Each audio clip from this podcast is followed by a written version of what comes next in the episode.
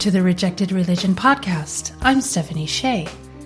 I'm bringing you another episode about magic, this time taking a look at grimoires or invocational texts. My guest this month is Andrea Franchetto. Andrea holds a Master of Science in Architecture from the Politecnico de Milano and a Research Master of Arts in Religious Studies from the University of Amsterdam. Andrea is currently a PhD candidate at Stockholm University and is developing a spatial approach to prescriptive ritual texts, ritual sources, and manuscripts. In particular, Andrea focuses on conceptualizations and constructions of ritual space in the European grimoire tradition of ritual magic from the thirteenth to the fifteenth century. In addition, Andrea is teaching a course called Magic in the European History of Religions, Texts and Traditions, and this is the inspiration for the upcoming discussion. As I explained in the interview, to this point, my podcasts about magic have pretty much focused on modern or contemporary magic. So this was a wonderful opportunity to talk with Andrea about the larger category of magic, as well as how this applies to earlier forms of magic found in grimoires. In the first part of our interview, Andrea and I discussed the complex issue regarding the definition of quote-unquote magic within the Western historical academic study of esotericism and or religion, and how we could perhaps see this meta category as family resemblances or patterns of magicity that allows for comparisons of different magical practices and attitudes. It may be helpful to the listeners to check out the literature provided in the program notes to get a fuller picture of this ongoing discussion. We also talk about the differences between the etic and emic perspectives, or the outsider versus insider views of quote-unquote magic, as grimoires are concerned with the magician's views and ideas about the rituals they perform and the significance these rituals hold. We also delve into the topic of legitimization of ritual magical practices, as the manuscripts that we are looking at fall within the context of Christianity from the twelve hundreds to the fifteen hundreds. In this time period, most magical texts were considered to be heretical by the Church, and this meant that magicians were forced to try to legitimize the use of these manuscripts. We look in particular at the views of Heinrich Cornelius Agrippa von Nettesheim, the author of the famous Three Books of Occult Philosophy, and his attempts to restore the reputation of magic as a divine art.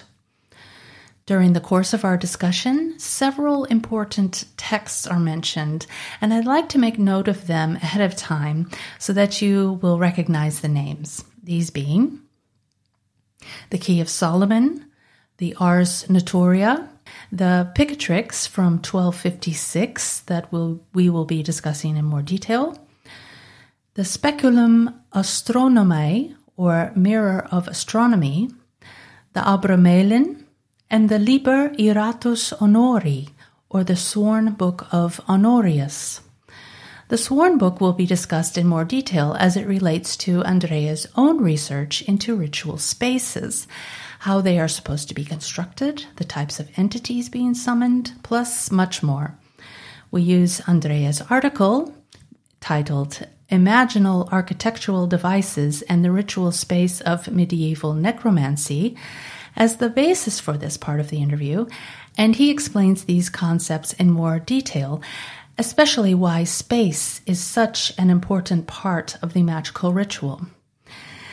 Now, my apologies for the lengthy introduction, but as this discussion is quite specific in nature, I thought it would be a good idea to give the listener a heads up to some particular things to make for easier listening. I hope you enjoy it.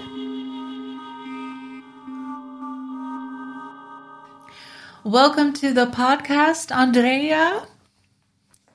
Thank you very much for inviting me, Stephanie. It's a pleasure. Uh, it's so good to see you again, Andrea. I'm so very happy that you're joining me today to talk about magic and ritual magic spaces. Mm-hmm. Exactly.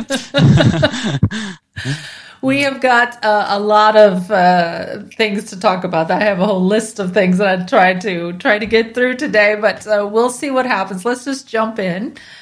You uh, recently taught a course uh, at Stockholm University, where you are located now, uh, about magic, uh, specifically magic in the history of religions. Uh, and when I was looking at the the uh, reading list for the course that you provided for me, I noticed that it contained quite a bit of literature discussing uh, practices taken from antiquity and medieval periods, uh, of course, mixed in with contemporary and all of, you know, trying to get a, a, a well-rounded view, of course.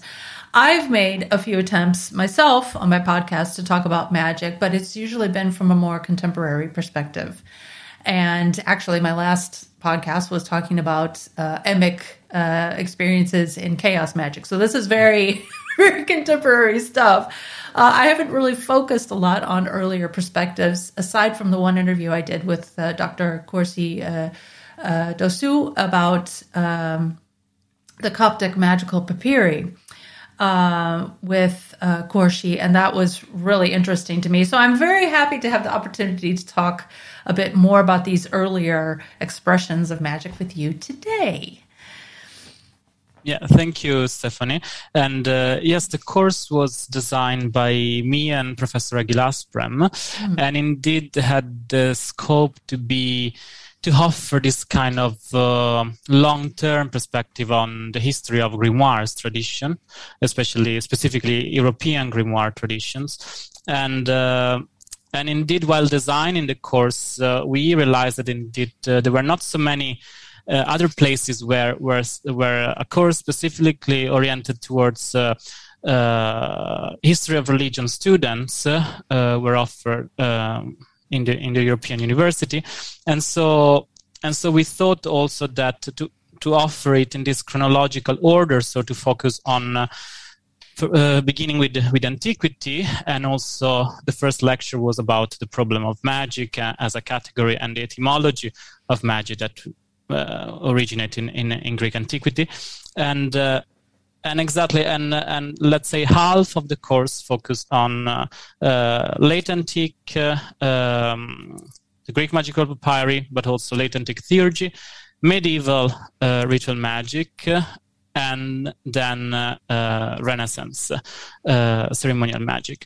Uh, so yes, that's uh, that basically was the uh, uh, the um, let's say the uh, yeah the first uh, uh, part of of the of this course, and then uh, in the second part uh, we would have focused on on late modern uh, traditions uh, that you are more familiar with, mm. as you said, uh, and uh, and it was very. Interesting to see also how how how many um, connection we could have drawn throughout all the all the uh, the different uh, seminars, but also all the patterns of continuity that we have found across uh, you know the transmissions of uh, ritual techniques and practices, because specifically the course was focused mostly on.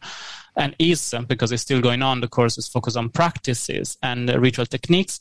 Um, so the patterns, continuities, but also the transformations and innovations uh, in magical practices that we see across uh, mm. all these centuries, because we need to remember that uh, uh, magic or, or um, uh, the type of magic, with, in brackets, that we find in uh, in the grimoire tradition is a constant uh, uh, transforming and... Uh, Uh, innovative tradition that mm. constantly reinvent itself.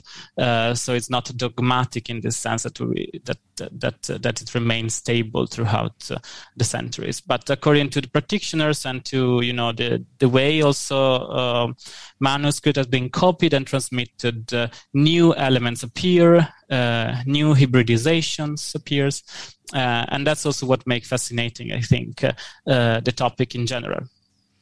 Very important that you uh, that you point that out. That it's uh, it's always developing. Uh, the, the ideas are, are taken and and um, by the, the older ideas, I should say, are taken by uh, the the the newer generations and kind of adapted to, to their own tastes or their own uh, ideas uh, and, and goals for themselves. So uh, yeah, so this is great. I'm glad that you uh, explained that. a, a little bit, because we're not going to be able to discuss everything that you talk about in this course. It's far too, far too broad. Um, so I've narrowed our uh, scope of discussion down a little bit to a few of the texts that I found uh, in the in the literature list. And I hope this will lay a good foundation for our later discussion about your own research uh, about uh, ritual magical spaces. Uh, and for the listeners, the links to the reference material will be listed in the program notes. And luckily, I was able to find everything online, and it's free. You don't have to buy anything. It's these are one of exactly. It's one of these uh, rare occasions where you can find everything online. Okay, I'd like to start, and you've already touched on this, uh, I'd like to start with this discussion about the word magic. And we're going to, when we say magic, it's always in quotation marks, because uh, there's there's so much difficulty surrounding this term. And it's a little bit, I guess you could compare it to uh, the word religion. What is religion? What is, you know, what is anything? So uh, the word magic in, in quotation marks. This is a very broad semantic field. Uh, I I really enjoyed the uh, article by Otto and Stausberg uh, talking. It's let's see. It's called "General Introduction: Magic, a Critical Category in the Study of Religions."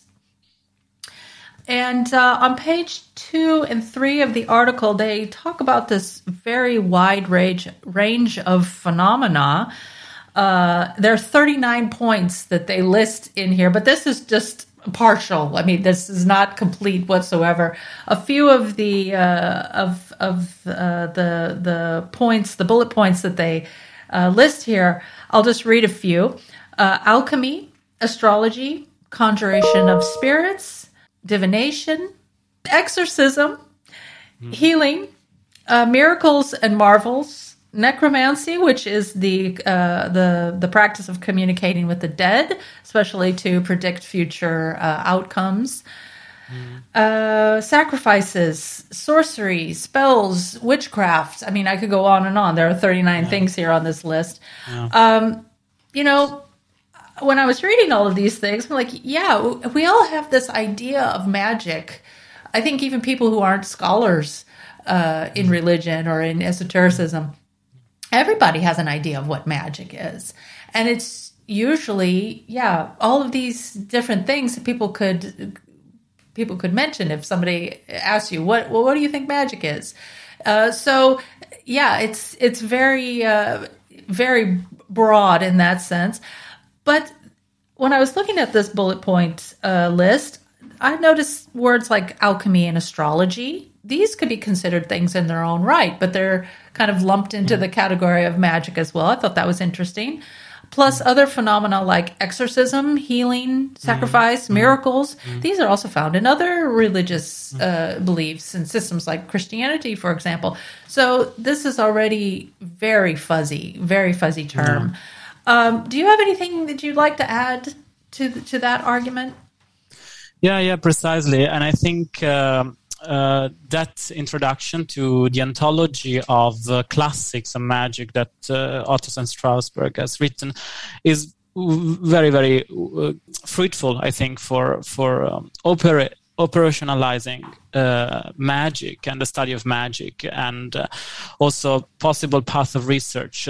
Uh, because indeed, like we have come to the conclusion that... Uh, or the scholar community has come to the conclusion that uh, um, we cannot use uh, magic, how was defined by the classics, uh, to uh, make analysis or interpretations of, for example, other uh, cultural context, uh, because it's deeply um, ethnocentric, uh, uh, the term, but also, as you said, uh, it's really hard to define what are the features of magic, uh, because it's more a category that uh, uh, goes into the direction of uh, family resemblance. So you can uh, ultimately, you cannot ultimately say what is the essence of magic. There are no ontological uh, features uh, that we can uh, uh, talk about magic. But what we can do, and that's what uh, Otto and Stausberg propose, is that we can indeed identify in certain patterns patterns of magicity. So it's like moving from uh, a kind of uh, overarching category of magic as uh, uh, something that we actually identify in the world, that we can distinguish clearly from uh, other practices, like, for example, religion, and instead working at uh, what are the building blocks of what we actually perceive as magic, and uh, or like that we can um, conceptualize as magic, or, or for example, ist- instances of what we would uh, call magic then can also be found in religion. And so patterns of magicity is a more like kind of uh, tool, more more useful tool f- for doing comparison also, mm. comparison of more different contexts and, and, and different, uh, um, uh, but also like theoretical, also on, on, on, on different, you know, theoretical approaches on, on magic and, and religion.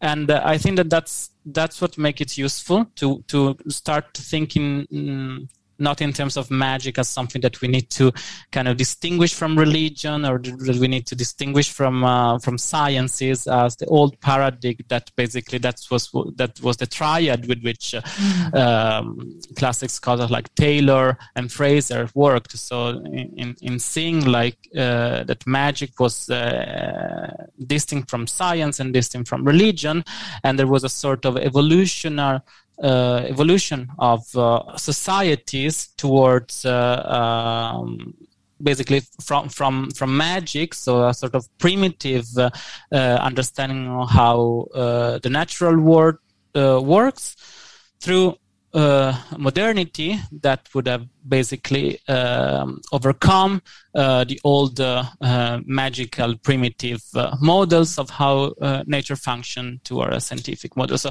these, of course, are not anymore um, uh, retainable as uh, as uh, correct paradigms of understanding uh, societies and cultures. So in this sense, uh, going towards uh, a more um, fruitful uh way of using these uh, uh, multifarious uh, features and instances of what we call magic is uh, moving towards uh, patterns of magicity. And and it's very interesting that uh, um, in this article they they use magicity in a drawing from physics, uh, and they say that magicity is a, is um now if I recall correctly is a, a property of uh, Uh, protons, I guess. So that's uh, there is a specific number of protons that makes uh, um, that particular uh, physical element particularly stable, and so they link like this aspect of uh, stability with the notions of uh, magicity, and uh, and that's uh, that's indeed what we aim to do. So to find to search for a more stable Uh, categories of term that help us to do comparisons, or to do like this kind of uh, analysis, so to use this as a lenses uh, to see, um, to, to, to investigate and to interpret uh, ritual actions, but also uh, representations. That is uh, very interesting about the, the physics aspect, about the, the stable um, aspect of uh, trying to bring in this uh this factor of stability for the topic, I guess, of what you're what you're studying. So, so we could think about um, in this in this sense of uh, also what uh, Egil Asprem was also talking about in his uh, review of the article, that the, there needed to be a singular object of study and not just this fuzzy mm. meta uh, category, which we're we're really trying to, to stabilize and focus our attention on one mm. uh, one thing, such as uh, as he gave in his article, ritualized action as uh, an ontological feature of magic. Yeah. Um, yeah. So we're talking about magic then in the sense of kind of like the uh, the meta category or the umbrella term that encompasses all of these other phenomena or features. However, the word magic has been used in ancient texts, and mm. I was wondering if you could talk a little bit about what what are those texts referring to when they actually use the word uh, magic or magia or other forms mm. of the of the word. Yeah, and here is not the, the problems uh, will vanish away, because also that's that's that's that's another completely another from another perspective, from from the emic perspective. So before we were talking about the ethic uh, yeah. second order category, but then of course we should not forget that indeed the magic, mageia, and all its derivatives, also in other languages, mm. uh, when it was translated, uh, were still used by practitioners who also self-identified themselves mm. uh, as magicians and their practice as magic, or ars magica, for example, in Latin, but also were used by the polemics. So the theologians who contested certain practices and certain ceremonies that were considered unorthodox. And, and this is, goes for the European context, the Western, Western mm-hmm. context, mm-hmm. of course, I'm talking about. So, uh, indeed, uh, in this sense, uh, uh, practitioners and theologians also use the terms uh, uh, in different ways. So they define magic in different ways. But also, that's what is interesting, especially in the Middle Ages, is that we find uh, other terminologies. For example, you mentioned before necromancy, and you said um, divination through the dead.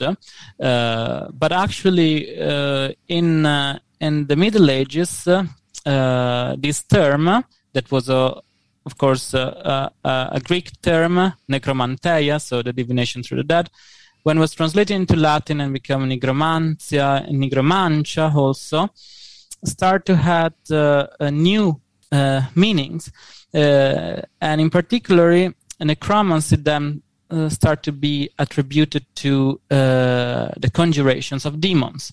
So, terminology mm. that were, you know, um, also the same terms or like similar terms, like necromancy, necromancia, uh, necrom- necromancia, have different meanings and uh, and are and, and used differently. Uh, according to different sources and different practitioners. So uh, the problem is always uh, to, I think, uh, in how to deal with all these varieties and uh, of meanings and terminologies that can be ascribed to magic or that share certain patterns uh, of continuities uh, in terms of uh, meanings, but also uh, what they mean in actual uh, ritual practices. Uh, is that we need to always contextualize uh, our terms, so uh, depending on the sources we are we are dealing with. Uh, if you want, I can go a bit in the history of uh, the term magic. Yes, That's, please do. No, okay, yeah. So basically, magic was uh, uh, was referred was referred to as the art of the magoi, and magos was a loan uh, word from the Persian magus. And uh, as I said, it has a, a ambiguous definitions, but uh, and one of the first uh, sources where we find uh, used uh, magoi uh, is in uh, ethnographical accounts, uh, such as the one of Herodotus, uh, the famous Greek historian, in particular when he narrates about the Greek and Persian wars. Uh, is here that he writes about uh, magoi as this... Uh, priest uh, or a priestly caste that uh, did specific particular um, technique techniques uh, and uh, and in particular in the Persian wars it says that this uh, Magian uh, or this magoi um, chants, so use uh, um, uh, words of power and make sacrifices. So they were a sort of ritual experts and uh, Persian ritual experts. And that uh, had an, an important religious function for for uh, for Herodotus in this sense. So it was a it, it was a category to to other uh, uh, sorry um, othering category. Mm. Uh, but at the same time, then magos, uh, if we if we go to um, another context, that of uh, tragedies, uh, it was used in a derogatory uh, meaning, and for example in Sophocles. Uh, Uh, uh, King Oedipus, uh, Tiresias was uh, considered uh, the magos, and uh, with the meaning of being uh, a charlatan, a hatcher of plots, uh, a crafty beggar. So we start seeing here, like uh, you know, um, again uh, um, polysemy. So, like uh, at the same time, uh, they, they were ritual. a ritual priestly caste, Persian ritual priestly caste, and at the same time, uh, uh, charlatan has this kind of derogatory meaning. But then um, it's interesting also to to to look, for example, at the different uh, um, sorry at other different terms that had uh, that share meaning with uh, with uh, ma- magike, mageia, and magoi, mm-hmm. that were precisely uh, pharmakeia and goetheia. So goetheia, for example, has uh, was usually translated with sorcery. Uh, and it comes from uh, the word goes, uh, that means uh, the, the lament, and goes was the wailer, so the one that was uh, appointed for the communication with the dead, so that helped uh, a deceased to move from uh, from the here to to there, and um, and therefore it has a specific. It was a specific figure uh, in during the moment of of the death, uh, and. Uh, But at the same time, pharmakeia, for example, uh, that was also another term used uh, that we find attested, uh, referred to the use of uh, um, substances and pharmaca, in particular, certain herbs. Uh, uh, and it, in, it is interesting to see that uh, in the in the Suda encyclopedia, Uh, that is a bit later than uh, than the time when uh, Herodotus uh, wrote, but uh, anyway, uh, uh, this anonymous uh, uh, Byzantine encyclopedia says that Mageia is uh, an invocation for beneficent spirits, for the production of something that was good and benevolent. And by contrast, instead, the sorcery, so goetheia, uh, uh, refers to an invocation of uh, maleficent spirits, uh, which should take place around uh, uh, the graves. So we can start to see that there are indeed certain uh, uh, certain elements and features that uh, suggest that uh, uh, we are talking of, of a family resemblance uh, category, right. uh, also across all these uh, uh, terminologies. Um, but as as I hope I have portrayed, is that it's it's very complex to to try to, you know, reduce and synthesize uh, under like a. Uh, uh, under uh, magic uh, uh, all these features, like it's almost impossible. So uh, we talk about magic, but uh, we should also be aware of uh, all the other various uh, terms uh, that were used uh, by our sources, not only in antiquity, but also in the Middle Ages and uh, modern times. For example, in modern time, even ma- magic uh, uh, is changed with a K, mm. uh, you know, to to distinguish from previous magic. So it's it's also uh, it's also uh, magic. Then the term belongs also to the practitioners themselves that like constantly, you know, mm, right. uh, reinvent also the terminology, uh, and uh, and so it's it's also important to to look at uh, uh, at this aspect, of course. So you've you've explained that very beautifully, that the that that we, although we have this word magic, it's associated with other practices as well. Uh, even in antiquity, it's been associated with uh, with with other things uh, that also have their own terms. So that makes it, it makes it a complicated uh, kind of uh, area in which you're going to stick your toe into, of course. Otto also wrote a different article about magic from the uh, Wiley-Blackwell Encyclopedia of Sociology uh, that adds some other interesting points about how we could think about magic. Uh, he calls it a wandering word, which I think would be, you know, uh, apropos for, for what you're uh, discussing here about all of these these different types of uh, meanings that this word has and different applications of the word, associations of the word. Uh, it, he calls it a floating signifier, that it can mean uh, whatever the the magician wants it to mean. You mentioned that with the contemporary expression of magic with a K at the end. Uh, so we have this, uh, the power of, of the practitioner also uh, influencing what what the what the word means to to themselves. Uh, he also notices or notes notes, pardon me, notes that there are uh, four semantic notions regarding it, which is, and those four are ritual, power, miracle, and wish fulfillment. Uh, so that also kind of helps us to understand, I guess, more narrowing uh, of the category of, of yeah of the category of magic, of what it is that we're actually talking about here. Uh, and he also has two main social functions: uh, othering yeah. and self-identification. And you've already uh, noted that uh, that the word was used as a form of othering uh, when you yeah. were talking about the Persians, and. Um, The self-identification, uh, I think we'll probably get into later on in the discussion. And uh, lastly, and here I want to actually pay a little bit more attention to these other three aspects that he talks about, quote, Western learned magic, uh, that it's valuable, uh, effective, and morally or divinely legitimate.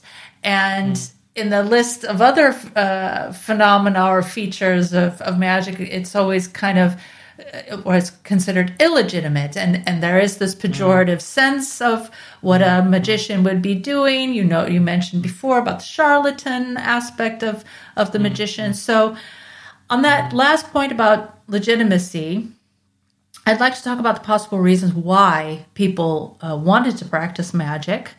Uh, and use Hannah Graf's chapter about Agrippa to, to frame this discussion. And uh, this heretical viewpoint of magic during uh, Agrippa's lifetime, but also even before and after, uh, is, is, is present. But Agrippa had a mission to, quote, restore the ancient reputation of magic as a divine art. And that um, I'm referring to uh, Wouter Hannah Graf's chapter out of the book The Occult World. And that mm. quote is taken from page ninety-three. I'm going to open up mm. my book here. Um, could you talk a bit more about this tension about mm. magic and why people like Agrippa uh, were making this effort to change the attitudes about it, if you can? Yeah, yeah, exactly. This is so uh, precisely, I think, what Otto is talking about here is uh, about... Uh, Uh, self-legitimization of magic and uh, uh, this aspect especially of uh, a divine granted authority in practicing magic, for example, that we find so often attested in the grimoire tradition especially, or in uh, Western learned magic, uh, so in this kind of uh, ritual textual traditions. Is indeed the perspective of the practitioner, especially these aspects we find it uh, often in the prologues of grimoires, where practitioners clearly state in advance uh, that uh, what is uh, what the content of the handbook or uh, the the rituals that uh, that they are um, about to to to tell us about. Uh, are uh, uh, ordained by uh, divine authority, and usually there is this uh, uh, narratives of uh, uh, a lineage that goes from uh, uh, usually angelic revelations, as we've seen, for example, in the Liber Iuratus, uh, uh, that give uh, uh, knowledge, magical knowledge to someone like, for example, Solomon and Hermes, uh, these mythical uh, uh, figures that then uh, pass uh, on knowledge and read, writes down knowledge, for example, in uh, in handbooks uh, like the Liber Iuratus or the Key of Solomon to their son, and then in this in this case, then uh, the practitioner, once they had in ma- in their hand uh, the the book or the handbooks, right, they are part of this uh, lineage of transmission that goes back directly to um, divine intervention, angelic intervention. So, in this sense. Uh, We can conceive as grimoire, uh, the, the magic in the grimoire or Western learned magic as uh, uh, as something that that uh, that practitioner contends to have been uh, divine, uh, divine and legitimate. So, uh, so in this sense, uh, when it comes to Agrippa, of course, we are we are mm, in a peculiar context, that of Renaissance, uh, uh, the Renaissance period. So it's also a period that uh, where magic uh, uh, or the theory theories about magic uh, are uh, start to being developed, thanks also to Marsilio Ficino, Giovanni Pico della Mirandola, and so on. And one of the central, uh, let's say, uh, concerns about uh, Renaissance uh, Uh, practitioners uh, or like occult philosophers, so these these, these humanists that has a particular interest in these topics, were about uh, the possibility of magic to be um, a way to restore uh, a human pr- uh, pristine conditions uh, that of uh, uh, the Adamic condition, so the the one that like uh, so uh, a condition that uh, uh, gives uh, uh, humankind this kind of dignity and uh, perfection of knowledge about the cosmos, about uh, nature. And of course, it was not only Agrippa that had this in mind, but also other f- figures like uh, John Dee, for example, uh, and uh, and in particularly uh, this humanist thought that uh, after the fall, humanity um, and nature uh, and learning about nature uh, has degenerated, uh, and therefore the book of nature uh, was uh, a corrupted text. And and the knowledge, knowledge then about uh, about nature and the cosmos became uh, imperfect with errors and inaccuracy. Uh, uh, so they conceived uh, uh, magic as uh, a medium to to uh, restore this uh, uh, Adamic language uh, that was then a perfect medium to obtain uh, uh, directly from from from God.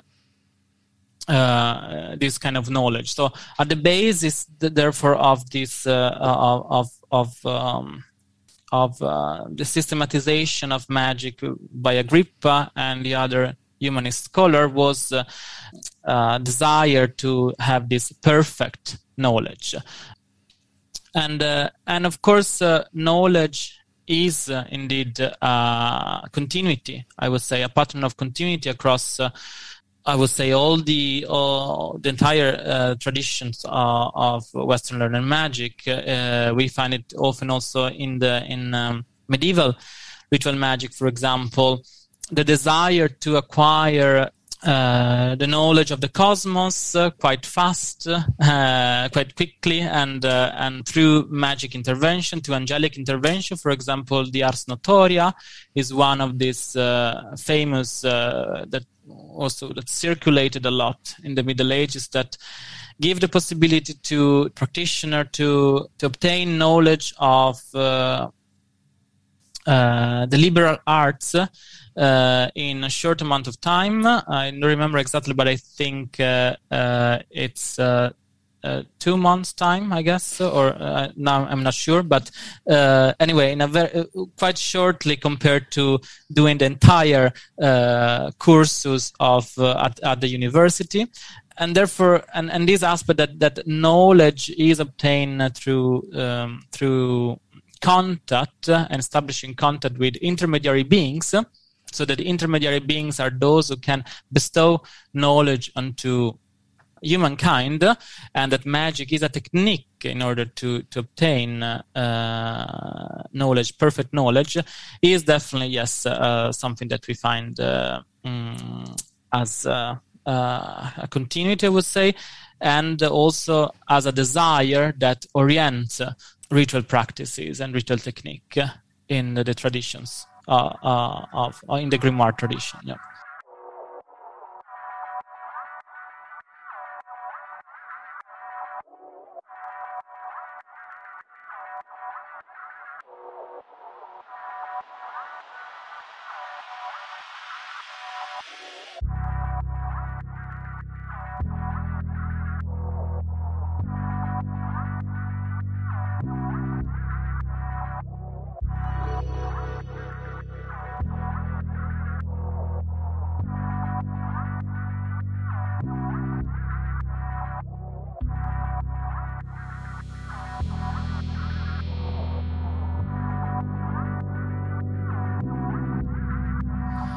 So what you're uh, talking about with Agrippa is that there's a specific type of idea of what magic is is doing in, in this regard. Um, yeah. Hanegraaff uh, has uh, has written a book about Lazzarelli. Uh, mm. Seems to be a very uh, favorite uh, person in the past. Uh, that in this chapter uh, uh, about Agrippa, uh, Hanegraaff is uh, suggesting that Agrippa was reading Lazzarelli and getting the ideas about this uh, this perfect state of mankind that that was uh, uh, in, in existence before the fall of man. That this was an idea that Agrippa found in Lazzarelli. And what I was wondering from from your perspective, uh, this whole this whole idea about, you know, there was this perfect state and that uh, magic can help us to return to this perfect state uh, before the fall of man had occurred. Uh, are you finding that Agrippa and, and maybe a few other of his contemporaries, uh, as you said, the, the humanist uh, idea, is this something that is unique to that time period, or are you also seeing this type of narrative in earlier periods, such as ancient and, and medieval, or is this just uh, located in this Renaissance time? Well, uh, uh, I would not do, uh, do a straight comparison, so to say that there was actually the same argument that, uh, you know, after the fall, uh, uh, humankind has lost Uh, Uh, the knowledge of uh, uh, of uh, this uh, this language, this non-discursive even language that that, that, that grant the possibility to to have this uh, perfect knowledge, but uh, clearly, like uh, uh, that. For example, if I compare with the Picatrix, uh, this aspect that of, also in the Picatrix we yeah, have this uh, idea that. Uh, Um, magic give you the possibility to unveil the the mystery of nature, because you then knows about how this all these occult forces works in uh, in the universe. And in one of the first chapter of the Picatrix, we have this sense that actually humankind through magic, which there is not called magic but it's called nigromancia. And here, like here, here is what we were saying before, uh, right. Through nigromancia, Uh, humankind can climb back to the place uh, where they come from, so th- where God dwells, and from therein they can have uh, uh, perfect knowledge. So uh, this was also, of course, uh, uh, one of the goals of uh, of theurgy, to have ascension. So, but uh, uh, I wouldn't make a, a, a straightforward comparison with uh, Agrippa uh, and uh, Dee's, for example, uh, um, um, theorization of magic uh, uh, as a way of uh, because that was specific also for Dee, was specifically about language. Mm. So magic has to do with words, mm-hmm. uh, and. Uh, And indeed, all the Enochian magic that comes after with D was about, you know, uh, getting uh, uh, this kind of alphabet, uh, uh, Enochian alphabet from angels. And uh, uh, while instead it's true that it's, it uh, magic has, has always to do with uh, um, powerful words and words of power, but uh, I think in different ways. And I think it is important to to to highlight these differences also about uh, cosmologies, uh, but also uh, what te- techniques, especially also, uh, because I would say that. Uh, The techniques that, for example, imply, uh, employed uh, John Dee um, or Agrippa, or that Agrippa described in his uh, De Occulta Philosophia Libri Tres, although if they draw on uh, drew on material on medieval material, for example, we know that Dee uh, used uh, the Summa Sacre Magice, that is a um, medieval compendium from the fourteenth century written by Berengarius Canello, that has all these uh, um, uh, techniques that come, for example, from the Libri Ratusonori, although they reinvented it and they reinterpreted it their own mm-hmm. way. So I, I can see the continuity of, like, you know, uh, reestablishing perfect knowledge and try to get this uh, perfect knowledge about how uh, the universe uh, works. And this is definitely uh, something that, that, we, that we can see. But I think that is with, with different different concerns, different desires, and different uh, uh, techniques also that is done. Right. Yeah. Okay, fair enough. That is... Uh...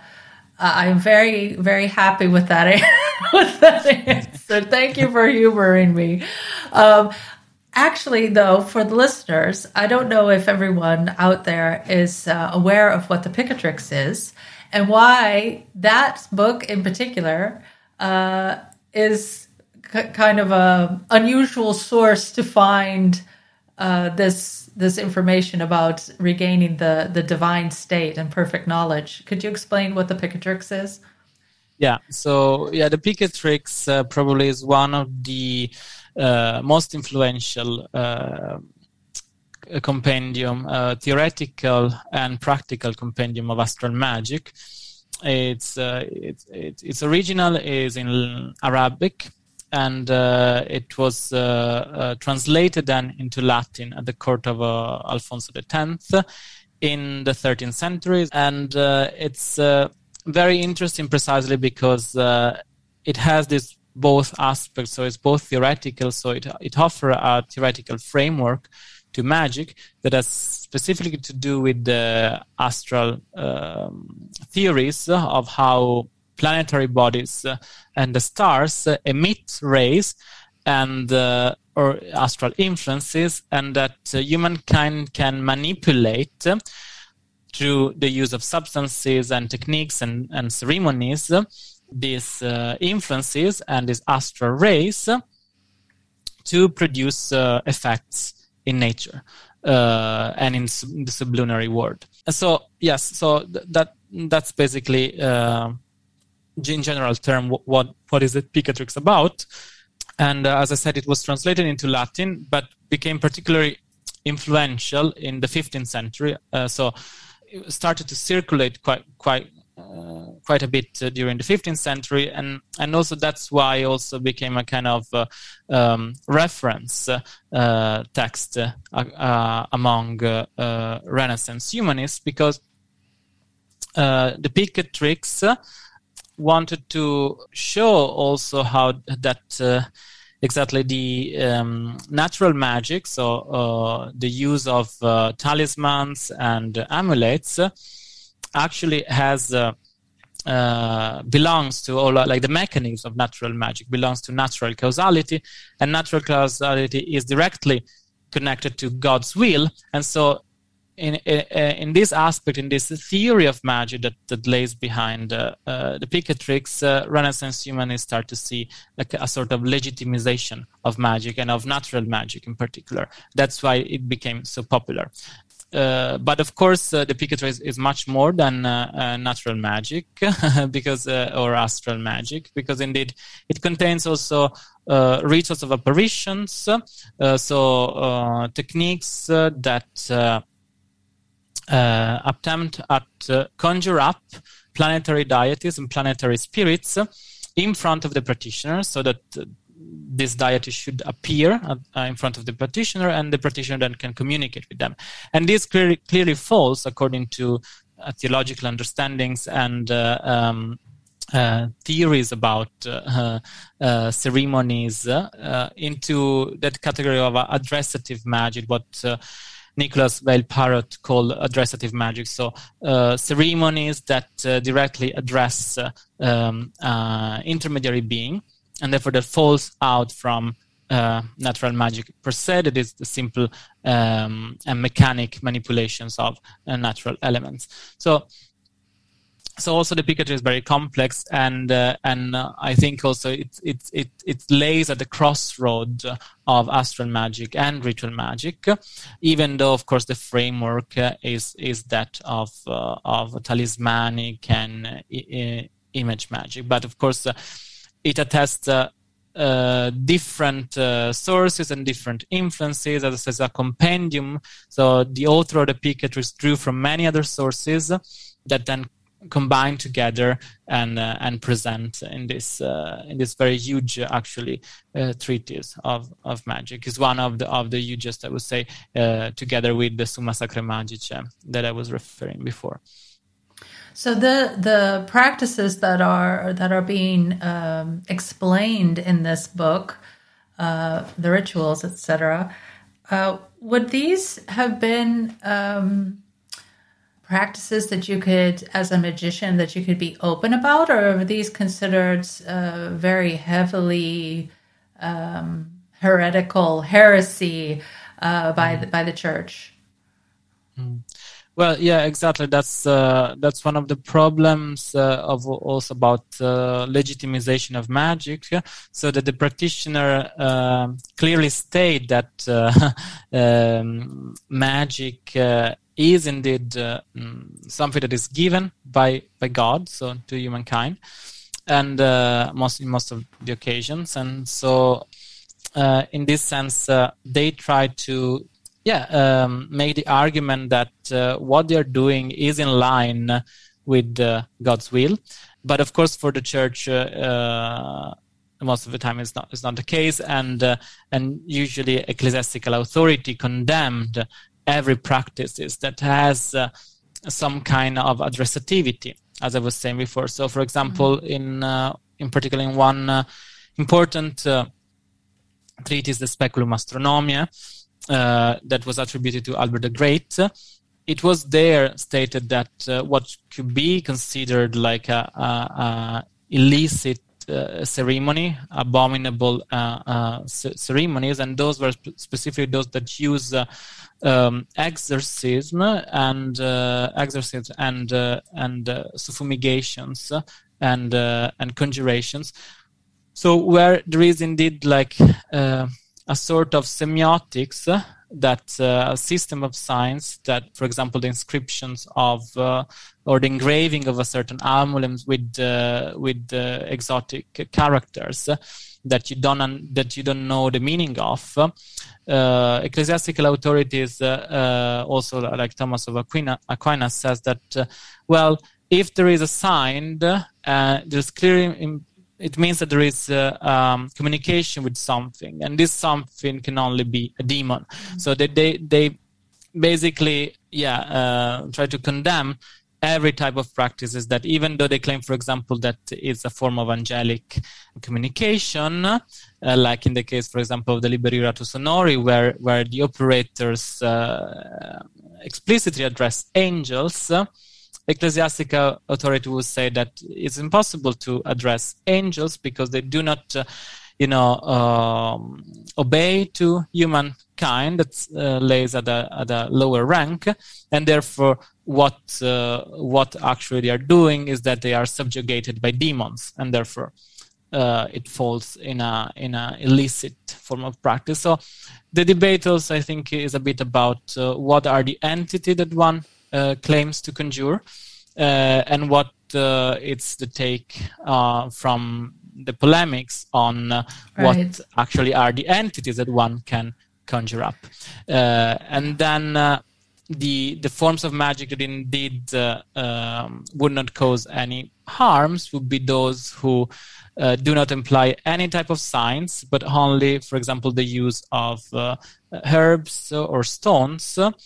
And this would fall then into the category of natural magic. But also there, the boundaries are always fuzzy, fuzzy according to the sensibilities of uh, the polemics on what could be considered an illegitimate or, uh, or legitimate uh, technique.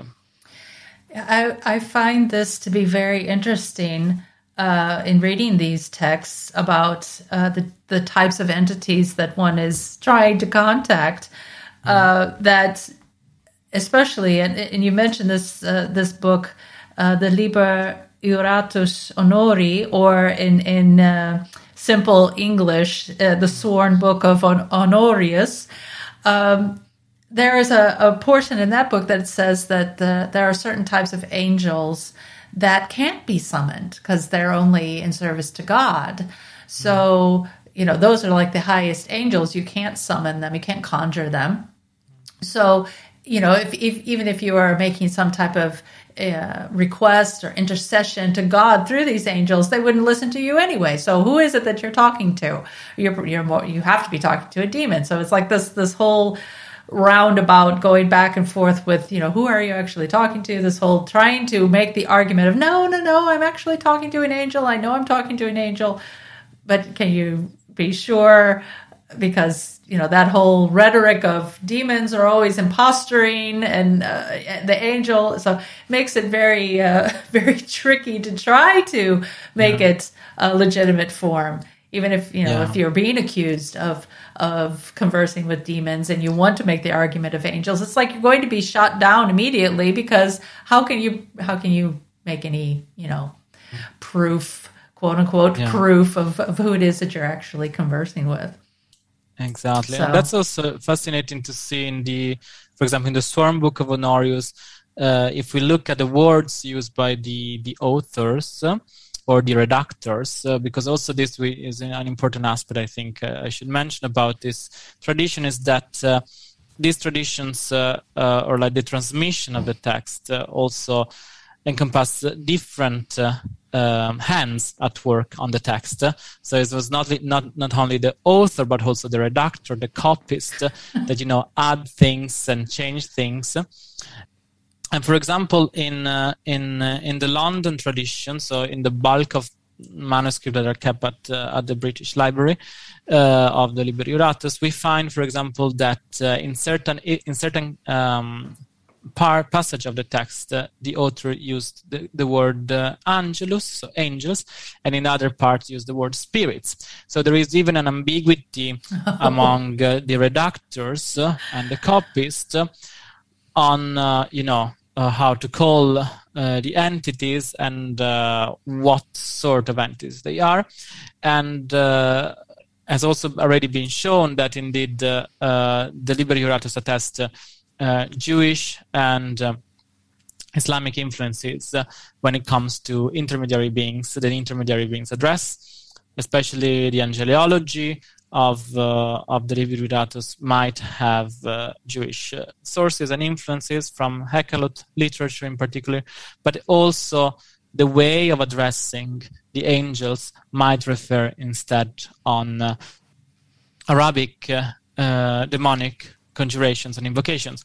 So again, here we are dealing with uh, with a very complex uh, uh, system of uh, um, transmission, path of transmissions, and uh, cultural, uh, you know, encounters uh, that uh, shape the practice of magic, the, the techniques, but also the way uh, people might have understood uh, these entities. Uh, um, and we need to understand also that. Uh, uh, Uh, magic is, is always goal-oriented.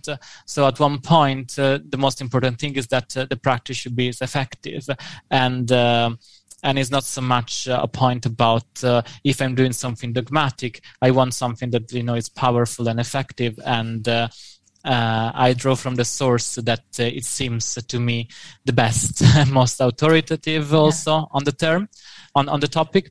And that's also why we see so much variations across uh, um, handbooks uh, and manuscripts. Right, right.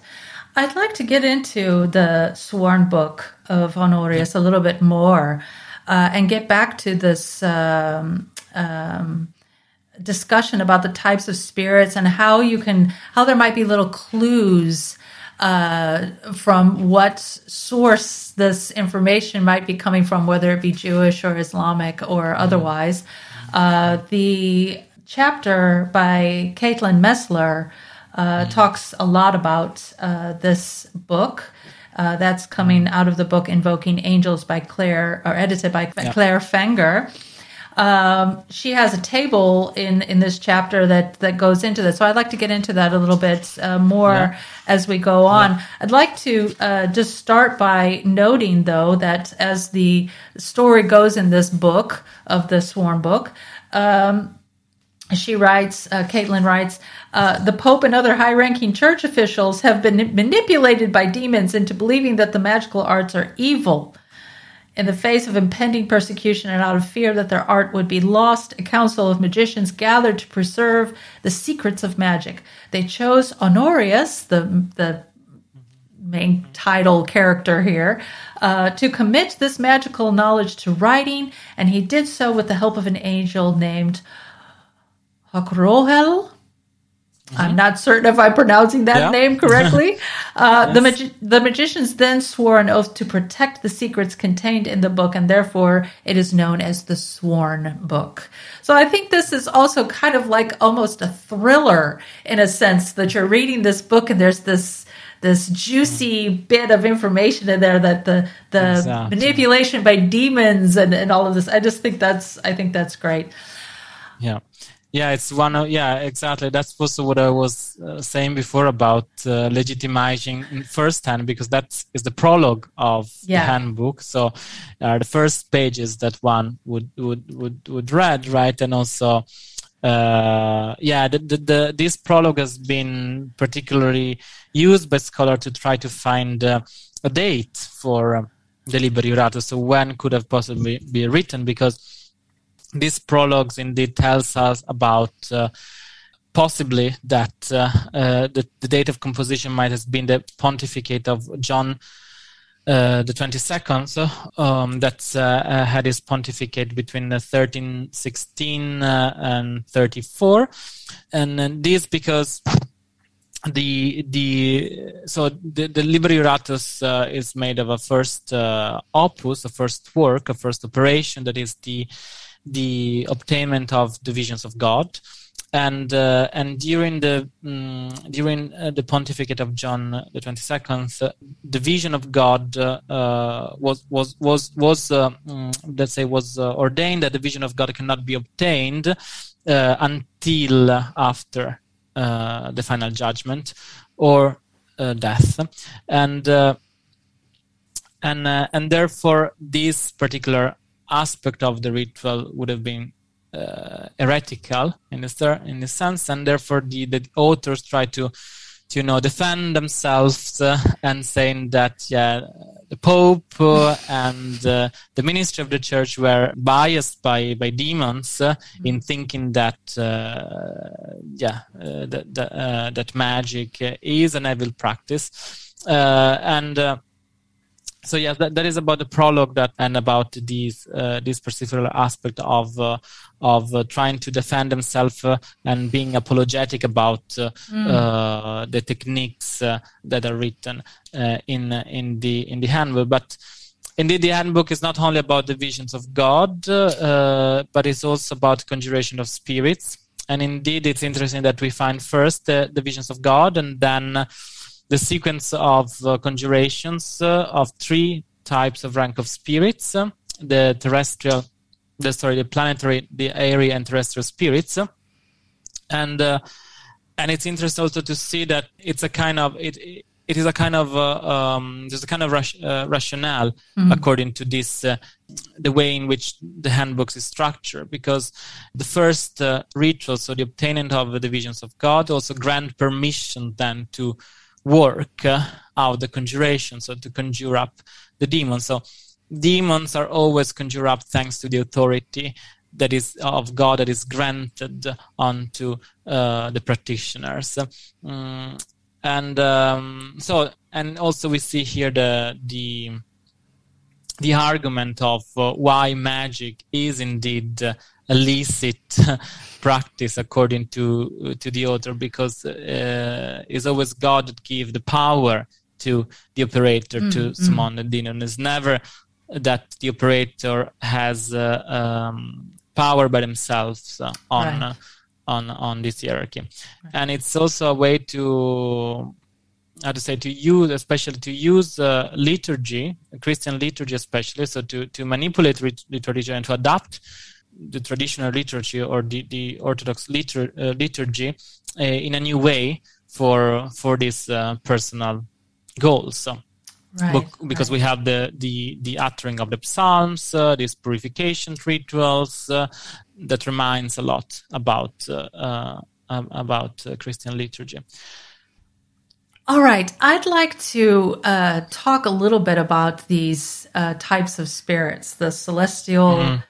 Uh, planetary mm-hmm. area and terrestrial uh, angels mm-hmm. that that the Sworn Book talks about. I thought this was really interesting. You know, I when I was studying with you, and even before that in my bachelor, about, you know, religion, I always thought, I don't know why I did, but I always thought that there was like this barrier between my able to my ability to comprehend old texts, you know, grimoires or other compendiums and things. I always had this like self-imposed limitation put upon myself, like I can't, I can't read this stuff because it's not going to make any sense to me. I don't understand it enough. And I'm really kicking myself uh, for doing that because I think this stuff is so interesting.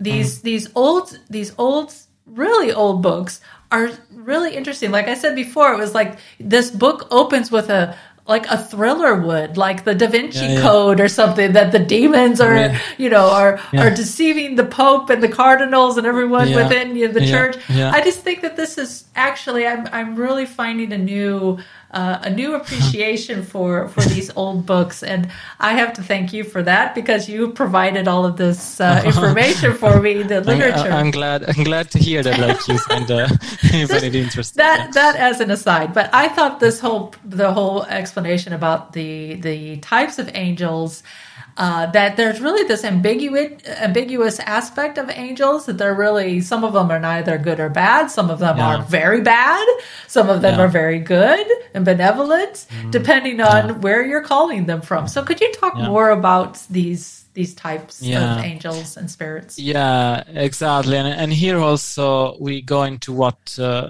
in Mesler basically chapter that precisely uh, about uh, the nature of this angel, because uh, um, we know that uh, was written by a Christian authors and redactors, probably the, the Libri Ratusonori. So it doesn't make a lot of sense, uh, this idea of, uh, you know, constraining angels from a Christian perspective, because that's really what the practitioners are doing in this handbook. So they are constraining and forcing them to appear in front of them, and they are basically dragging them down from the planetary spheres um, onto the place um, of the circles, um, and they force them to execute what they request.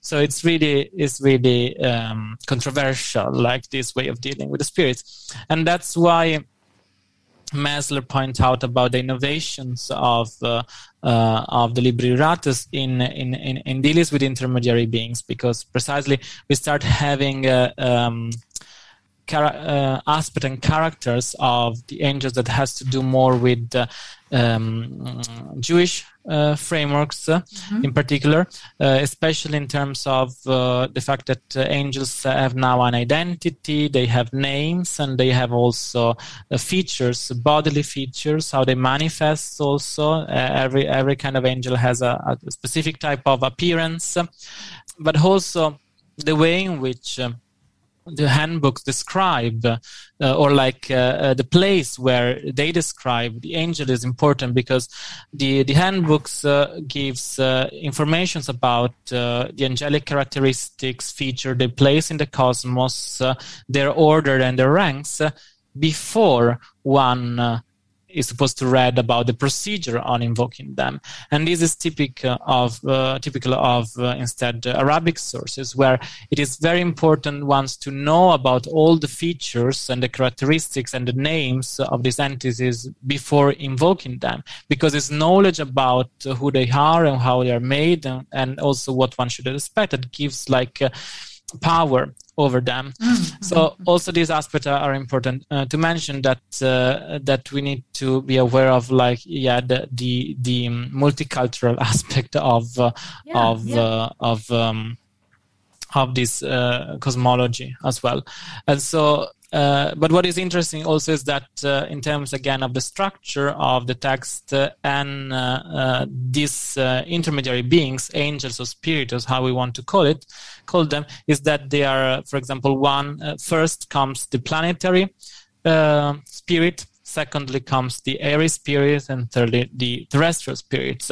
And so we, we have a kind of progression, right, from above to below, from the celestial spheres, so for the visions of God, so outside actually, the um, beyond, sorry, mm-hmm. the um, prime mover, so in in the Empyreum. And then we move progressively throughout all the books to, toward the sublunar world. And uh, and this is also interesting to see uh, this aspect spatially, because uh, the planetary uh, spirits are supposed to appear on a molded semisphere uh, made of bricks or or, or uh, earth, and while instead the earth uh, the earthly spirits are supposed to appear in a pit. So we have ah. also this kind of, uh, you know, um, correspondence or, or, or, or um, yes, uh, yeah. tells a lot about about the place themselves yeah. that like this this this uh, this entity inhabits. But yes, but I think also it shows about how a lot about the creativity in uh, not only in representing and uh, and um, mixing up elements, right, of uh, of uh, of. Uh, Uh, different traditions and sources in, in making like the, the idea of what what is an angel and what is the possible apparition one should expect, because that's also another important aspect that of of uh, grimoires. That generally, um, grimoires need to need to provide expectations uh, of uh, what one could experience, uh, and of course, uh, having uh, you know anonymous uh, angels uh, or like angels that are completely detached from uh, from the human dimension, uh, it's quite it's quite difficult for for uh, for to represent to arise expectation. While instead, a tradition that has the qualities of angels so f- fruitfully described, uh, even aesthetically, give much more memorable even uh, impressions of what could be the possible expectations of their apparition. So, of course, uh, I think this image of angels uh, and and of uh, uh, basically human body shape uh, entities with fi- fiery eyes uh, uh, and um, beautiful wings, uh, but also Uh, kind of uh, threatening creatures are what would be called uh, uh, counterintuitive. Uh, so I think that also cognitively we need to understand mm-hmm. that uh, certain uh, certain narratives and certain uh, features uh, about angels are more prone to be transmitted into traditions than uh, other. Yeah, especially in traditions that are not so dogmatic and that draws from different uh, sources and and and contexts.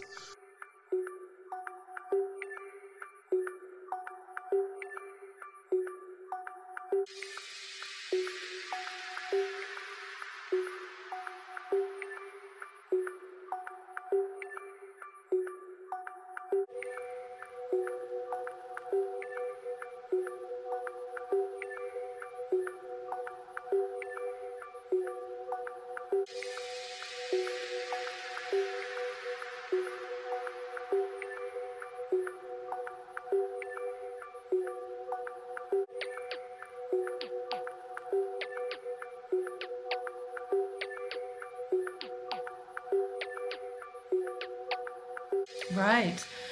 And getting back to what you were talking earlier about the uh, the different influences on a book like the Sworn Book, uh, and how they this book seems to have Jewish and Islamic influences.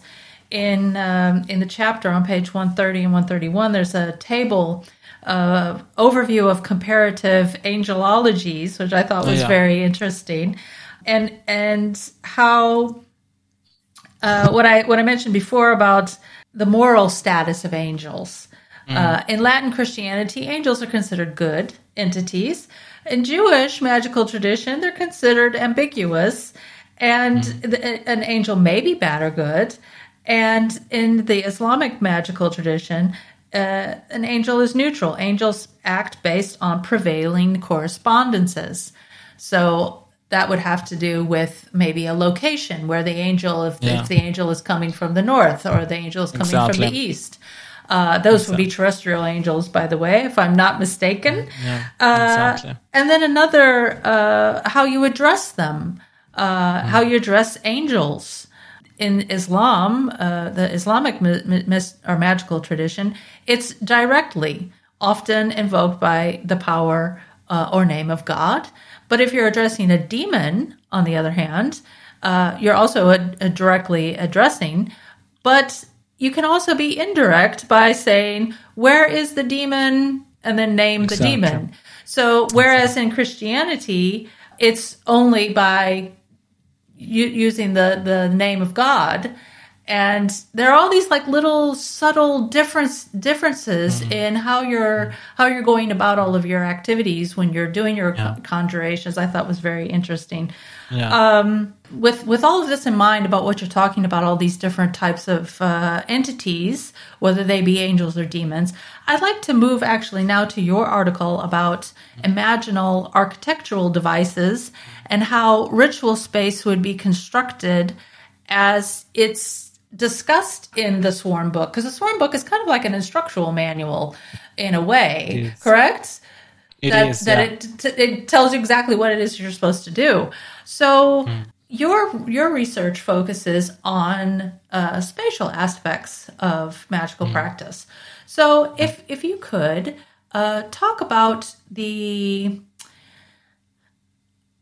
And this is, I guess, this is also kind of a broad t- topic. Good, to how you, how how we can define this, but maybe a good place to begin, uh, if if you could explain what you mean by space, what you mean by because we there are all these different words that could be used as a yeah. uh, as a substitute for space, but you're using these words very specifically. Could you mm. talk a little mm. bit more about that?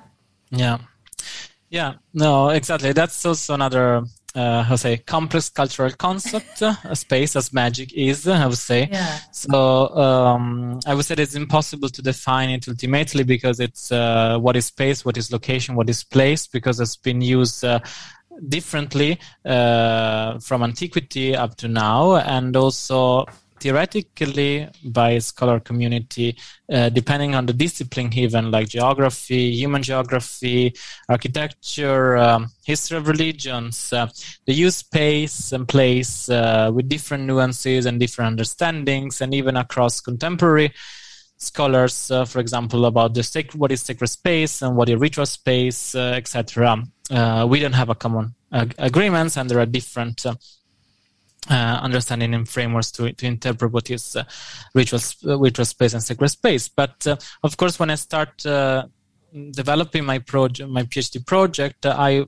um, I was sure that I was looking at uh, specifically about magic circles and about uh, um, all these re- uh, ritual arrangements that uh, people that the practitioner um, talks so so you know thoroughly about in this handbook. As you said, the Liber Iuratus is a is an is a, a book of instructions, and it's very detailed in these aspects, uh, these spatial aspects, and. Uh, So for me, uh, when I talk about space, uh, I always consider uh, uh, the role of uh, spatial cognition, and so how indeed uh, um, I was I was start from uh, from the body when I, th- I think about space. So how the body, you know, move in the space, uh, and uh, um, what what are also the boundaries that uh, practitioners. Uh, put uh, between their bodies and uh, the entity, so on. So that what I mean by space is this kind of uh, relational dynamics uh, between uh, the body of the magicians and the surroundings in, in which they perform their, pra- their practice. So that that's for me what what what, uh, what I consider uh, a spatial analysis of. Uh, of uh, ritual magic and uh, uh, ritual techniques. So, yeah, th- this, this is the sense in, in which I use it. And, uh, and of course, uh, in the article, I, I, I present a bit more about uh, the theories behind uh, ritual space mm-hmm. and sacred space in particular.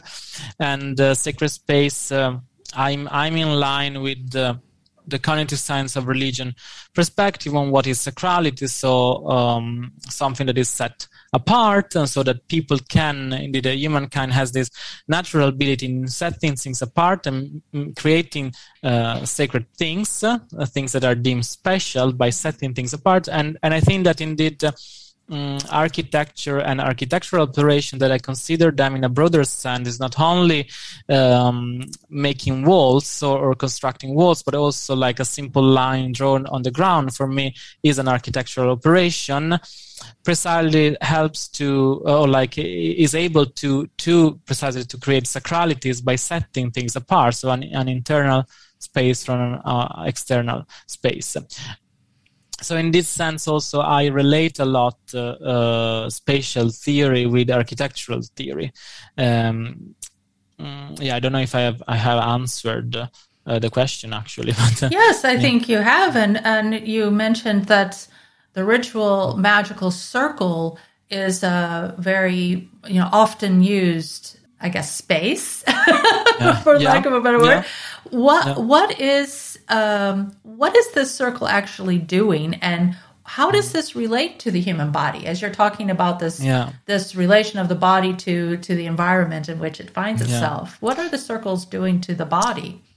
Exactly. So the uh, exactly as you said, is we, we find it very often the circle, but we find very different uh, way of, of using the circles. Mm. Um, also in the Liber Iuratus, uh, we have three types of circle that are mentioned uh, according to the three ranks of spirit, for example, and uh, and the circle uh, creates a protective boundaries basically from uh, the operator to and the practitioners, but also it could be used as a as a boundary of containment for the spirit themselves.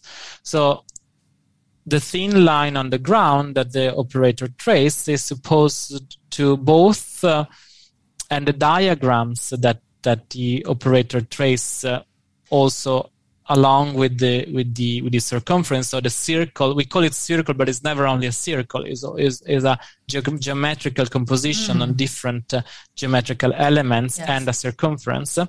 So this geometrical composition exerts uh, power towards uh, the the the entities among. So it's also able to attract the entities in certain case, but also it protects, once the body of the magician is inside, it is protected from, from the attack from outside. So in this sense, it creates indeed uh, a very powerful magical boundary that I call imaginal, because it takes uh, for the symbolic and uh, aesthetic implication that uh, that entails drawing a line on the circle that I talk about in in the article. That reminds a lot about the uh, the way in which uh, ancient cities were constructed by by um, you know ploughing the ground uh, and and uh, so it's both it's this powerful powerful act uh, I, I argue is able to to to make the practitioner to sense uh, the boundaries and to sense uh,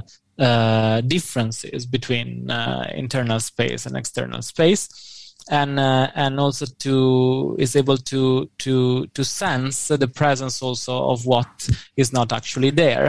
Uh, yeah. So an invisible uh, an invisible wall or an invisible boundary. Yeah. Um, the simple act of of, of tracing a line on, on the ground. So this is what what does I think the circle to bodily spatial perception as well. You call your uh, your spaces, I guess, Imaginal Architectural Devices, or I A Ds. Yeah. And you yeah. use term uh, in your article, device, uh, that mm. this is a device. Uh, but you also go back a little bit in your etymology. Uh, there's another word you use, the dispositif. Positivo. Yeah. And how this is defined and used in your concept of Imaginal Architectural Devices. What do you yeah. mean by you by this no. I A D term? What do you mean by this? Yeah. Uh, so yes, I I, I used uh, this uh, notion of device. I've taken from uh, Agamben, uh, the philosopher, uh, who theorized uh, the notion of um, apparatus. Uh, dispositivo, apparatus in English, but also can be translated into device and dispositif in French, because uh, uh, it's precisely because uh, of this aspect of, of magic circles uh, that they are mobile and temporary. So the fact that uh, uh, the conjurer could uh, uh, reproduce the circles everywhere uh, in their uh, you know, in the surrounding, but mm-hmm. also that can be easily erased um, and deleted, and that it can be, for example, drawn on a carpet and then closed and open when, when needed, refers to, and uh, this, this aspect of mobility refers precisely to, to the notion of device. And device mm-hmm. also contains uh, Uh, the notions of being uh, uh, something that can transform and orient the apprehension of uh, reality of uh, people. And so in this sense, uh, uh, devising something that can transform uh, the spatial perception of uh, of the operator, but can transform also their, you know, ways of interpreting the coordinates uh, on uh, on reality and changing them, creating sacrality, but it is also portable and mobile, and that's why I think the device uh, fits neatly uh, neatly in this uh, in this definition of both mobility and sacrality and construction of sacrality and deconstruction of sacrality, and so on. And then uh, and then is architectural, imaginal architecture for the for the for what I explained before. So the fact that uh, mm, the construction of of an interior and exterior space and the act of engraving the ground with uh, a furrow or like, uh, yeah, it's, it's in itself an, archi- uh, an architectural operation, is an architectural act. Mm-hmm. And, uh, and it's imaginal because it creates an imaginal boundary. So it's a boundary that uh, it's uh, signified by the uh, the simple line on the ground, but has the power, the imaginal power to to uh, to separate the magician from from the entity is conjured.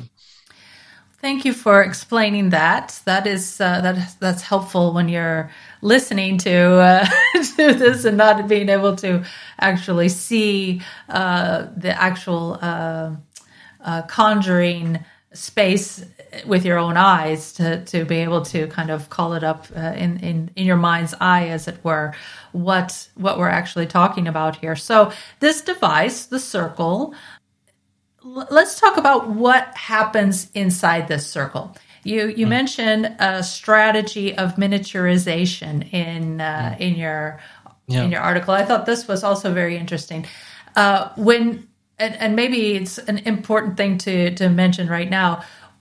When someone is going to do one of these conjurations out of this book, this isn't just a, a, a question of, oh, just let me pick up a few little things here or a stick, and I'm going to draw this circle, and I'm just going to jump inside of it, and I'm going to say some things, and uh, and then something's going to happen. No, this this no. is a long-term um, yeah.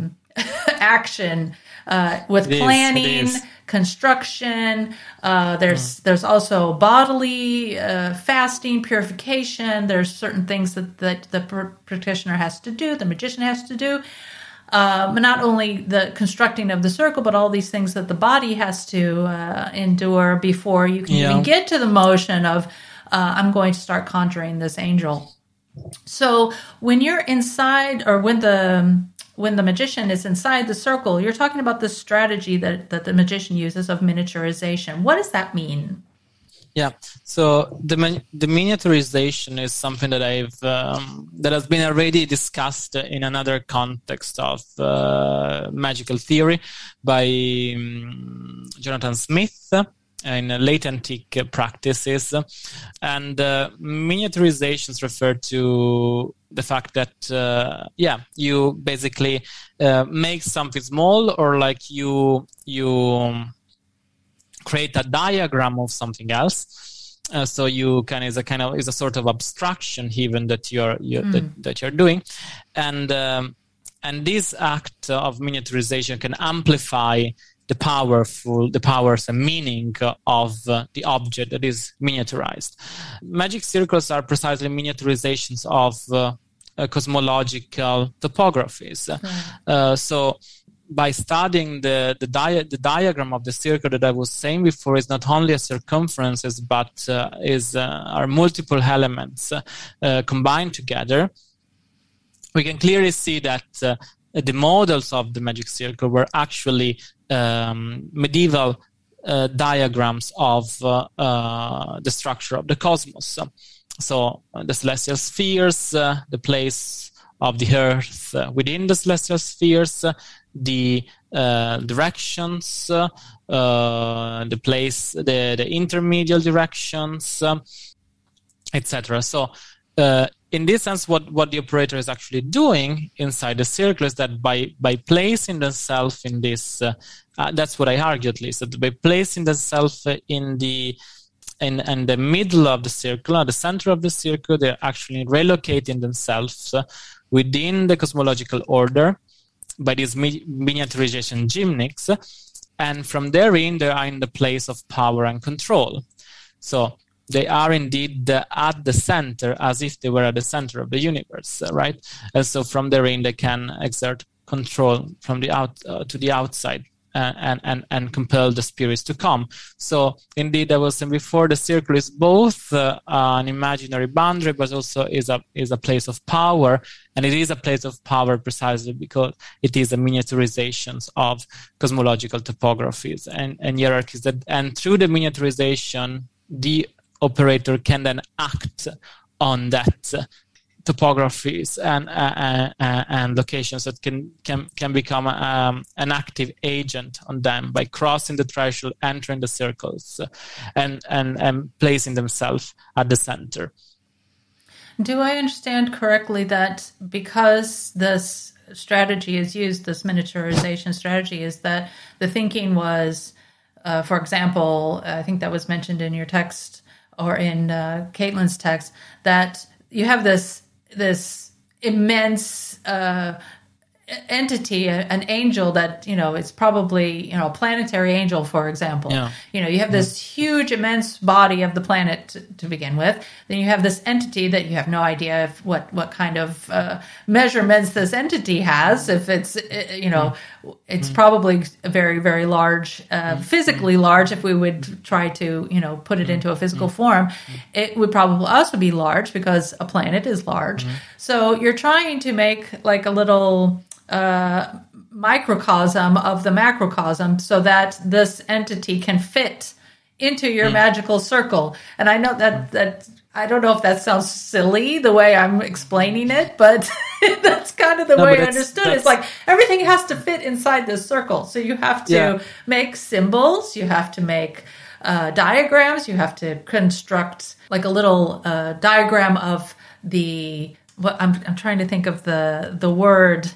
Uh, the diagram that you have, the, the old diagram of yeah. the the different levels. Yeah, the rank, the hierarchies. The ranks, yeah. yes, the ranks. Yeah. So yeah. you have yeah. all these different spheres that yeah. have to kind of be condensed down into this little circle. So you have to make like little representations of all of those things in yeah. order to condense that that that expanse, but also that power into this small space. Am I am I yeah. understanding this correctly? Yeah, I, I think you're quite right when you say that like that uh, that uh, practitioners want to make the contact with this entity manageable.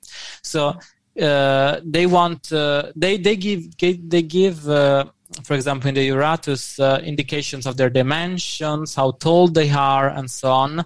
They're usually two meters tall or something like that, the planetary spirits.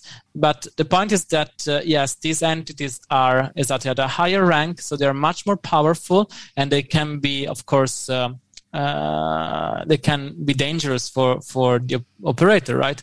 And so the circle indeed functions precisely in this sense, especially the one of the planetary spirit. They are asked to to appear and to descend on that uh, uh, circle in a benevolent way.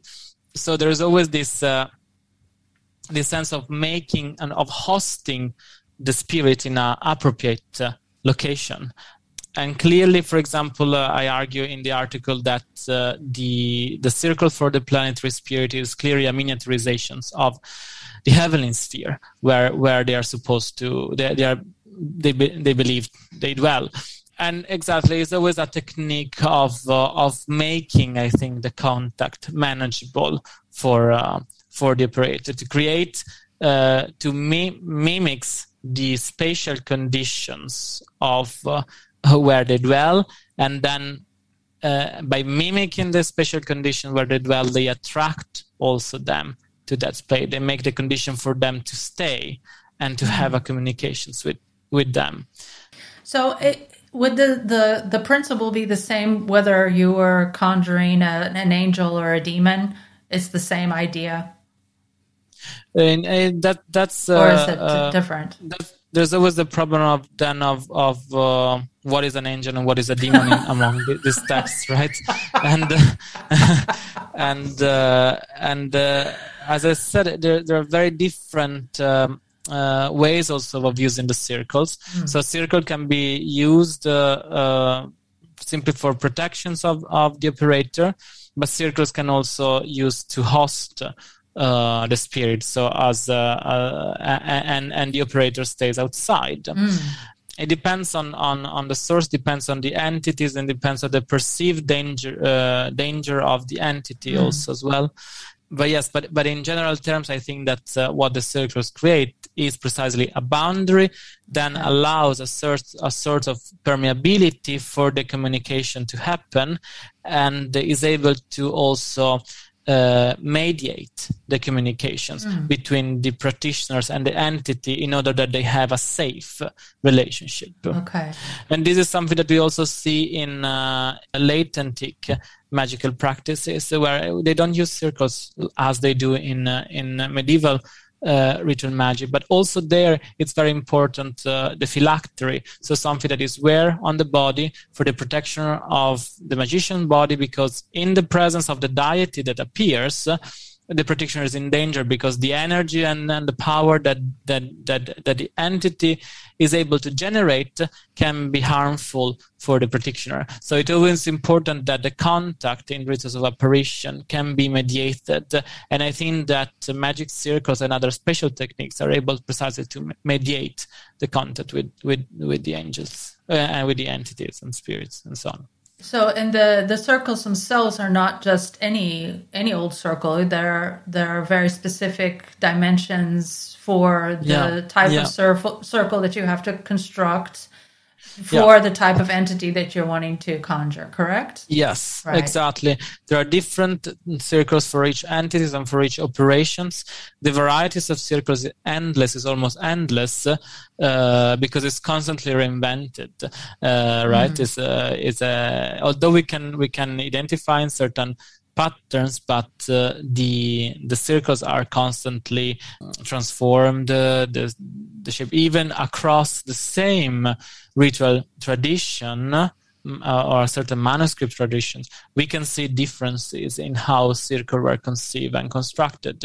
Also in the Liber Iuratus itself, the circle in the Summa Sacre Magice is different from the one that we find in the London Uh, mm. tradition, and this depends precisely on this great variability, hybridization, innovation, transformation that mm-hmm. is typical of uh, the grimoire tradition, because belong to uh, all the redactors and the copies and the authors that uh, you know work on the mm. on on the manuscript and change the manuscript according to their own interpretations and also according to what they consider more effective. Mm, understood.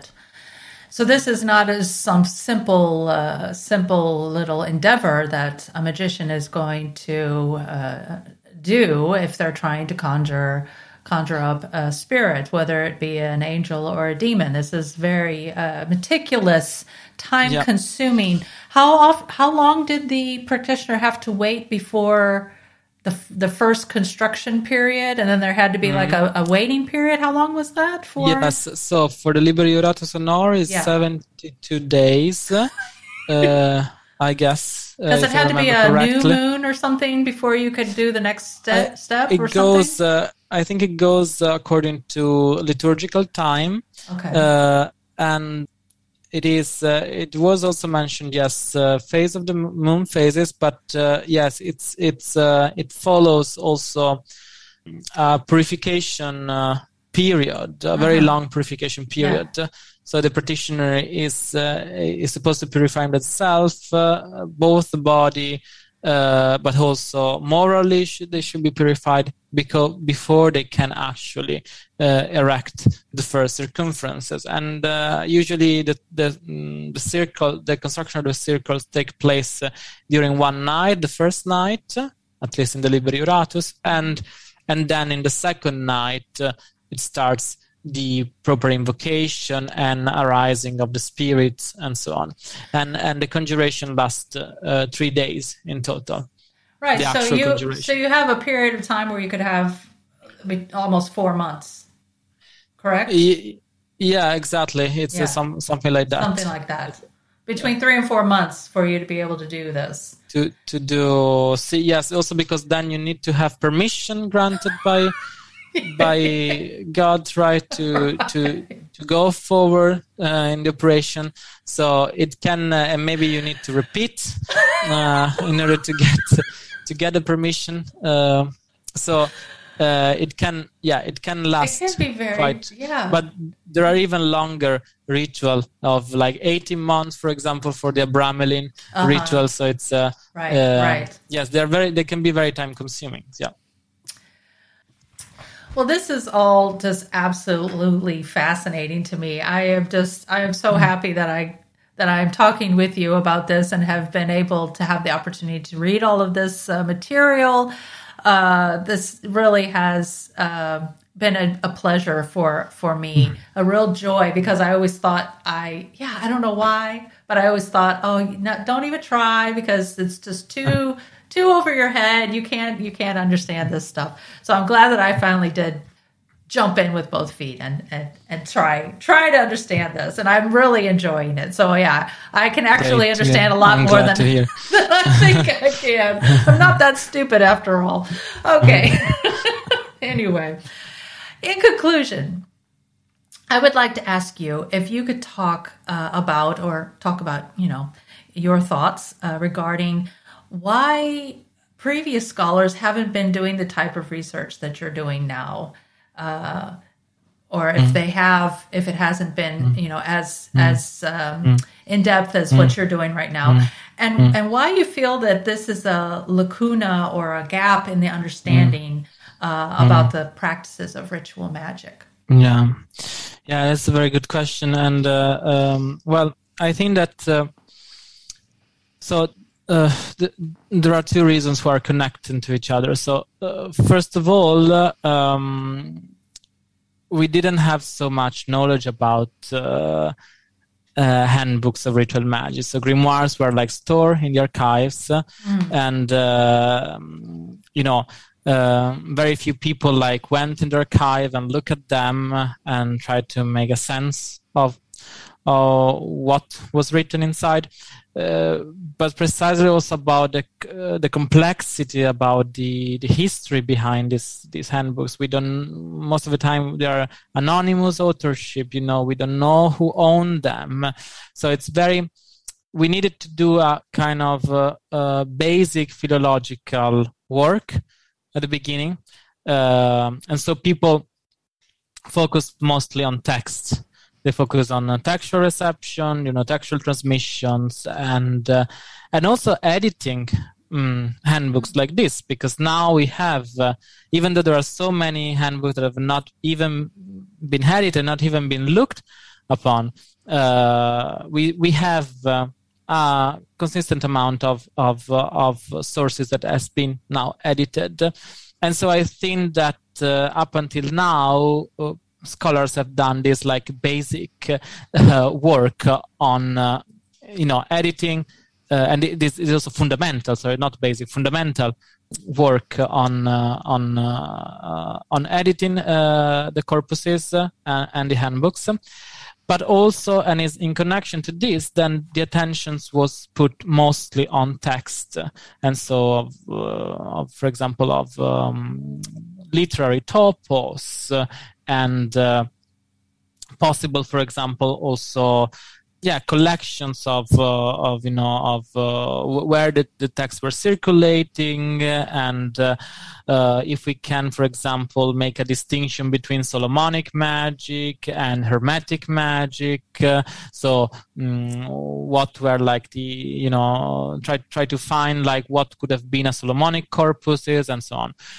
And these, of course, uh, and, and, and other aspect of uh, the handbooks uh, were, of course, uh, neglected. For example, the diagrams of mm. the manuscript, all the visual materials that the manuscript has, and uh, the material aspect even of the manuscript, the codicological aspect of the manuscript, were, um, yeah, were were neglected because of this reason, because of the fact that we needed to do this like fundamental work on uh, on the text himself and getting the text uh, published and edited.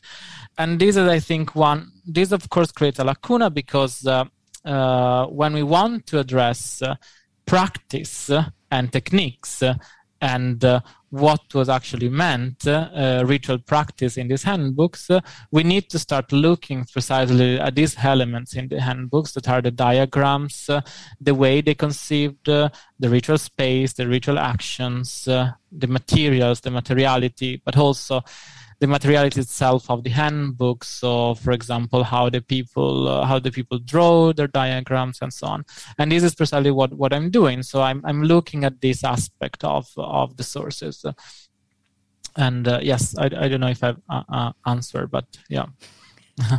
I think that's a great answer. Okay. Yeah, good. It's very clear, and uh, and and, and I, I, yeah, I think that that's uh, uh, also uh, what you're doing uh, seems to. I mean, when I was reading your article, it seemed to bring it to life almost because, you know, yeah, if you're just focusing on the words of the of the text, you're still left with all these questions as the reader, like, no. Well, how are you supposed to do this? And you know, mm. what are you supposed to use, and how? What yeah. do I have to wear special clothes, or does yeah. the space have to be a particular size, or uh, can I do it in my house? Do I have to do it outside? All of these different questions that that you know would pop into your head if you're like thinking about actually going about doing something like this. You know, all these. Yeah. Even though that the yeah. even though the books were instruction manuals. If you don't have a, a drawing that you can look at, uh, like a model of which you can use to, because these circles, as you said, are super intricate about all these lines and different uh, geometric patterns that are inside the circle. And then you have to write the name of the angel in a certain spot. And then you have to do this and you have yeah. to do that. All these different things, if you don't have like a visual guide uh, helping you. Mm. Yeah. I think that that, uh, that, that, yeah, it kind of deadens the material in a way. And yeah. what you're doing now is fleshing it out. You're making it come, yeah, yeah. come alive. And, and that, yeah. I think, is yeah. really exciting, especially for someone like me who feels kind of a sense of hesitancy about approaching these texts to begin with, thinking that I, I'll never understand what these people are even mm. trying to get at. Mm. Um, mm. So you're, I think you're doing a, important work in that sense of really explaining, this is what's going on in this circle, or this is what's going on in this d- space with this device. So yeah, I, I really, uh, I'm really happy to be able to talk to you about about that. Uh, the article's name again is "Imaginal Architectural Devices and the Ritual Space of Medi- Medieval Necromancy," and it's found in Endeavor. Uh, it's uh, open source. Uh, I will improv- provide the link. I would really recommend that everyone read the entire article uh, and also the chapter by, I can't remember her last name. Her first name is Katelyn Mesler. Mesler, thank Mesler. you. Mm-hmm. Uh, that also really explains a lot about the Sworn Book, how that uh, was uh, constructed, what was going on in that book. Uh, that gives you a, a good basis, uh, I think, to understand uh, Andrea's article. Mm. Andrea, are you writing something uh, at the moment? Yes, uh, something. Wink, wink. Yes, something's gonna come uh, come up soon. It will be. It will be still about uh, space and. Uh, yeah. and um, construction of uh, ritual spaces and uh, ritual magic, but right. uh, uh, it will be about uh, something a bit later than mm. the Liber Iuratus Honorii. So, okay. uh, yeah, towards the period of uh, Agrippa and, and okay. the others. So, so this yeah. is where uh, I'm. I'm referring to your thesis now, your dissertation, correct? No, no, no. I'm not oh. referring to this. Oh. The, no, no, no. No, Pardon my me. thesis, my thesis is about uh, the same, uh, the, the Liber Iuratus, but also other other sources, uh, influential sources uh, from the thirteenth to the fifteenth century, and uh, and I'm, I'm and I'm working yes on, on the ritual spaces and the study of ritual spaces in this uh, across the constellations of, of various sources from the thirteenth to the fifteenth century. But and now, yeah, alongside soon, of that, you're also alongside writing... of that, I'm writing an article on uh, on uh, on a topic that actually I, I wrote about in my master's thesis, and now I'm like kind of readdressing the the, okay. the topic as well. Uh, is on the Abramelin, and uh, uh, that was. Yeah, I, I was mentioning it before. It's yes. a ritual for summoning the guardian angel, mm, and uh, and yes, it will be along the same line of my my research okay. on ritual space, uh, but um, in a different context. And I'm embarrassed to ask you this, but did you upload your uh, master's thesis anywhere yes. where people can read? Yes, Is it on yes, Academia? Yes. It's, pl- it's no, it's oh. on the, I think on the uh, University of Amsterdam archive. Uh, And it's uh, oh, okay. uh, what was called Uva Scriptis uh, oh, dot right. com, Scriptis, something like yeah. that. Scriptis, exactly. Oh, okay, yeah. I'm going to make a note of that. Yeah. Uva It's, uh, it's available there. Exactly, Uva Scriptis. Okay. Uh, and that was your research master thesis. Exactly. Because I have not read that. I am embarrassed no, to say. No worries, no worries. But now that I know where I can find it, I'm going to read yeah, it. Yeah, yeah, yeah, exactly, exactly. I was always very interested in your in your line of uh, research. Of course, when we mm. were studying together, we were all doing our own thing, and I was off yeah. in in other kin land, other and, and, yeah. you, and you were in ritual magical but space. It was, it was so nice, precisely because it was so diverse, right? We yes. had very different uh, yes. uh, interests and approaches, but anyway, we had. Yeah. the common grounds. Exactly. Uh, yeah. Exactly. Yeah, yeah. I was always very intrigued by your by your research, though. But like I said, I kind of put a little limitation on myself, thinking I'm not going to even be understand what he's talking about. No, so, it's. Uh... Uh, but yeah, it's no, it's it's very very accessible and approachable. It's it's not anything that I I just built it up in my head that it was just much more uh, much more complicated than. Uh, than uh, what it actually is. Not to say that you ha- you you don't have to put a little of effort into it, but uh, yeah. uh, because yeah. it is a it is a complex subject. Uh, it is really a complex subject. In yeah, that but, like, regard. Uh, but also Otherkin, I think, is a really complex subject as yeah. well. Yeah, for those who are in a different know, way. Not familiar with. Uh, yeah, in a different yeah, yeah, yeah. way.